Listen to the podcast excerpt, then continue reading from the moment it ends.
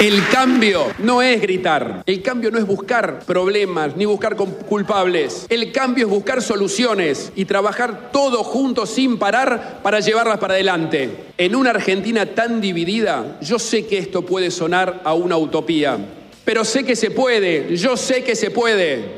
En la ciudad también al principio nos decían que no íbamos a poder, que era imposible, que íbamos a fracasar, y demostramos que lo logramos. Nos animamos a transformar la ciudad y ahora nos vamos a animar a transformar el país.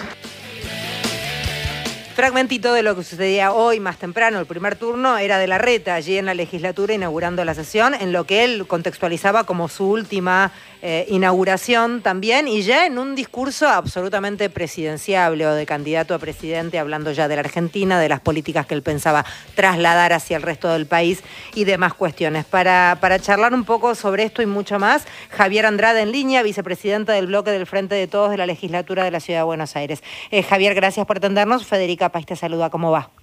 ¿Qué tal, Federica? Gracias a ustedes por comunicarse. Bueno, ¿estabas allí en el recinto?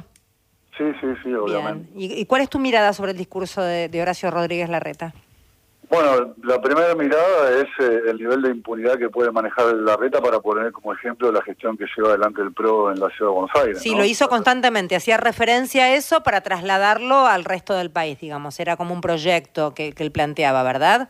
Totalmente, uh-huh. ¿no? Y uno no puede dejar de pensar que puede hacerlo gracias a, a, a que a través de la pauta logra una invisibilidad y un bloqueo importantísimo de la falencia de gestión y la falta de eficiencia en temas tan estructurales como los que planteó en su discurso, ¿no? Porque, a ver, vamos a lo más inmediato.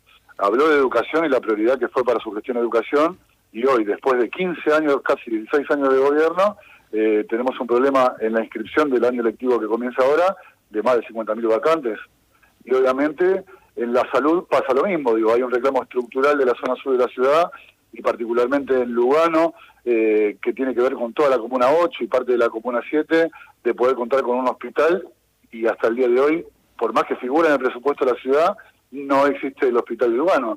Y otro de los ejes también es la seguridad, ¿no? Que eh, claramente la desigualdad que presenta la ciudad de Buenos Aires, los que más la padecen son los que viven en lugares más humildes. Y ni hablar, Federica, de que en esta ciudad, la seguridad más segura de Latinoamérica, intentaron nada menos que gatizar en la cabeza a la vicepresidenta de la Nación. Entonces la realidad es que debe contarse claramente con un blindaje importante para poder avanzar eh, con expresiones como las que tuvo hoy eh, el, el jefe de gabinete, eh, y con un tono, ¿no?, que la verdad no, no quiero ser eh, displicente con nadie, ¿no?, más parecido a De La Rúa en una campaña publicitaria, golpeando la mesa, tratando de mostrar a alguna autoridad que la realidad efectiva de lo que viene sucediendo, y ni hablar del hecho concreto de que tiene licenciado a su ministro de Seguridad y Justicia. Reforcemos eso, que no solo D'Alessandro es el ministro de Seguridad, sino que también de Justicia de la Ciudad de Buenos Aires, por, lo, por el viaje al Lago Escondido, por los chats, por la corrupción que quedó en evidencia, más allá de la prueba que, que se entienda en materia judicial respecto a los chats, Eh, y a la habilitación de los mismos como prueba, digo, en un proceso judicial. La realidad es que efectivamente le daban dinero que tenía que ver con el soborno de la empresa Dakota a través de Violantes, el concesionario, eh, por el tan bajo canon que cobraron en el servicio de grúas en la ciudad, ¿no? Sí, ¿cómo te va, Javier? Mario Giorgi soy. ¿Qué tal, Mario? Eh, faltó la frase de un estadista que lo antecedió, no se inunda más. Yo esperaba que en algún momento apareciera el no se inunda más. Igual hizo referencia. El arroyo ¿sí? Maldonado y ese sí. tipo de habló, cosas.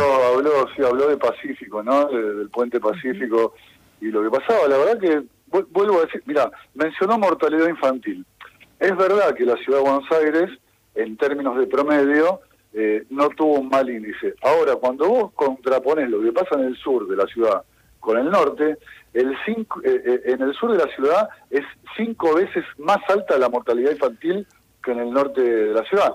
Si, si estos quince, dieciséis años no alcanzaron para poder acercar alguna eh, solución en, este, en materia de desigualdad, que es estructurada, ¿no? Yo sé que ustedes también conocen la ciudad. Yo, como militante, más allá del rol de diputado que tengo hoy, eh, circulo, ¿no? Y una veces, muchas veces... Eh, inicio eh, mi militancia acompañando a algún compañero de la Villa veintiuno veinticuatro, del once catorce, y terminás eh, o en Palermo o en Colegiales. Y la verdad que el recorrido ese que uno hace ve claramente la falta de infraestructura, la oferta en materia de salud, los problemas de educación, las condiciones de hacinamiento eh, y, y la falta de política que tiene eh, el gobierno de la ciudad. Tema de vivienda, digamos, ¿no? Alquileres, por ejemplo. ¿Cuál es la política que puede llevar adelante y mostrarnos eh, Rodríguez Larreta? Todas los, las propuestas que tuvieron nunca funcionaron y siempre, a ver, tiene esta particularidad, ¿no? Eh, cuando le conviene es un simple intendente y cuando no le conviene es eh, candidato a presidente de la nación. Y de ese lugar es fácil, ¿no? Digo, eh, teniendo el presupuesto más alto del país, eh, asemejable a, a ciudades del mundo como Barcelona, como Madrid, eh, como San Pablo, eh, como París, bueno, no se ve, digamos, políticas que vayan en relación a poder resolver el, la problemática de la educación, la problemática de salud, la problemática de la vivienda y obviamente también la de seguridad, que la padecen. Bueno, cuando hizo su conferencia de prensa hablando de los índices de seguridad, bueno, mataron a una a una nena, creo que de alrededor de diez, once años, eh, en la Villa once catorce, digamos, ter, eh, territorio de la Ciudad de Buenos Aires. Bueno, la realidad es que es muy complejo.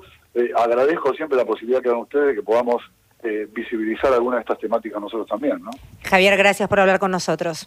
Gracias, Federica. Un abrazo muy grande a todos y, y gracias por comunicarse siempre. Javier Andrade es quien hablaba, vicepresidente del bloque del Frente de Todos de la Legislatura de la Ciudad de Buenos Aires.